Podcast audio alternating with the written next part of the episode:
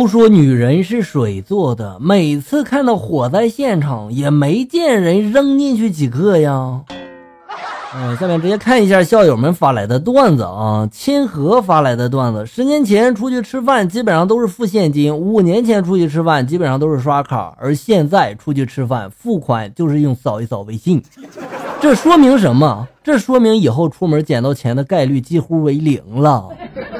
以前不离不弃的叫夫妻，现在不离不弃的是手机。一机在手，天长地久；机不在手，魂儿都没有。其实古人早已经预感了，并专门出了一个成语，叫“机不可失”。话虽如此，但是手机坚决不能再玩了哈！这个视力下降的厉害呀！早上远远的看见横一个大横幅，上面写着“哈李宇春装逼了”。我走近一看，原来是李宁春装八折。去这个饭馆吃饭吧，夹起一块红烧肉，发现上面好多毛，我于是就很认真的一根一根在那拔呀。等拔干净了，放嘴里面才发现是一块姜。最丢人的是昨天哈，老远的看见邻居牵了一条藏獒在门口，客气的我跟他打招呼了，哥买藏獒啊。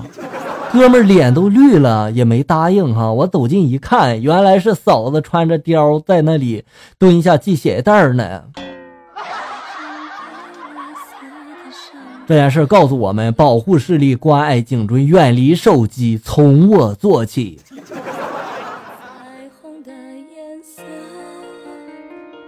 刘双发来的段子：小明同学有一天终于鼓起勇气，准备和女神表白了。当他看到女神的时候，他紧张的语无伦次啊，就说了：“那个，好好学习。” 只见女神微微的一笑，就说了：“不就是天天向上吗？”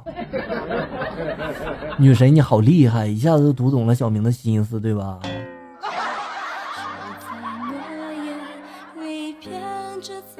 五人慕尼黑发来的段子：新闻联播剧情结构前十分钟，国家领导人都很忙，不是出国就是下乡；中间十分钟，全国人民都很幸福，不是致富就是丰收啊；后十分钟呢，其他国家都很惨，不是爆炸就是造反。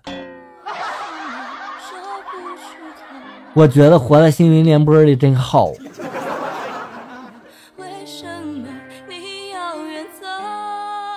O H Z K R R S T 发来的段子：有一次手机没有话费了，但是有 WiFi 呀。大家都知道手机交费要短信验证是吧？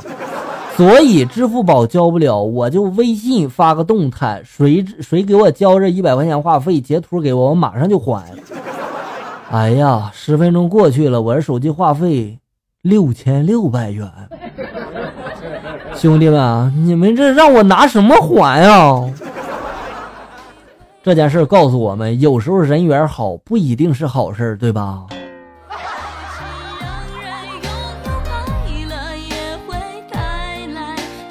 我在闹，你在笑，发来的段子，在家午睡呢，熊孩子嚷嚷的跑进来，大喊了：“包大王，外面有一毛脸雷公怼和尚打进来了。”我以为他又闹腾什么呢，我就配合他说了：“拿我兵器来，带大王出去会会这厮。”我刚一起身，见他爷爷一脸黑线的站在卧室门口啊！爸呀，我就是想找回一下童年的感觉。哎，爸，你你别揍我呀，爸！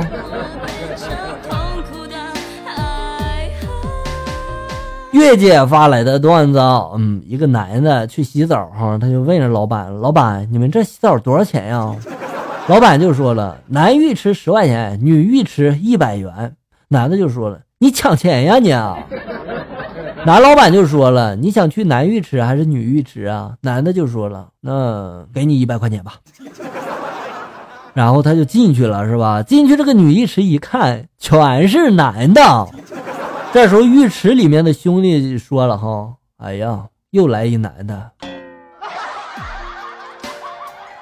这件事告诉我们一个启示，是吧？营销从来不是靠低价，关键是靠引导客户的需求，对吧？呃，开浴池的可以借鉴一下这个方法，是吧？过不了多久，你就会挨揍了。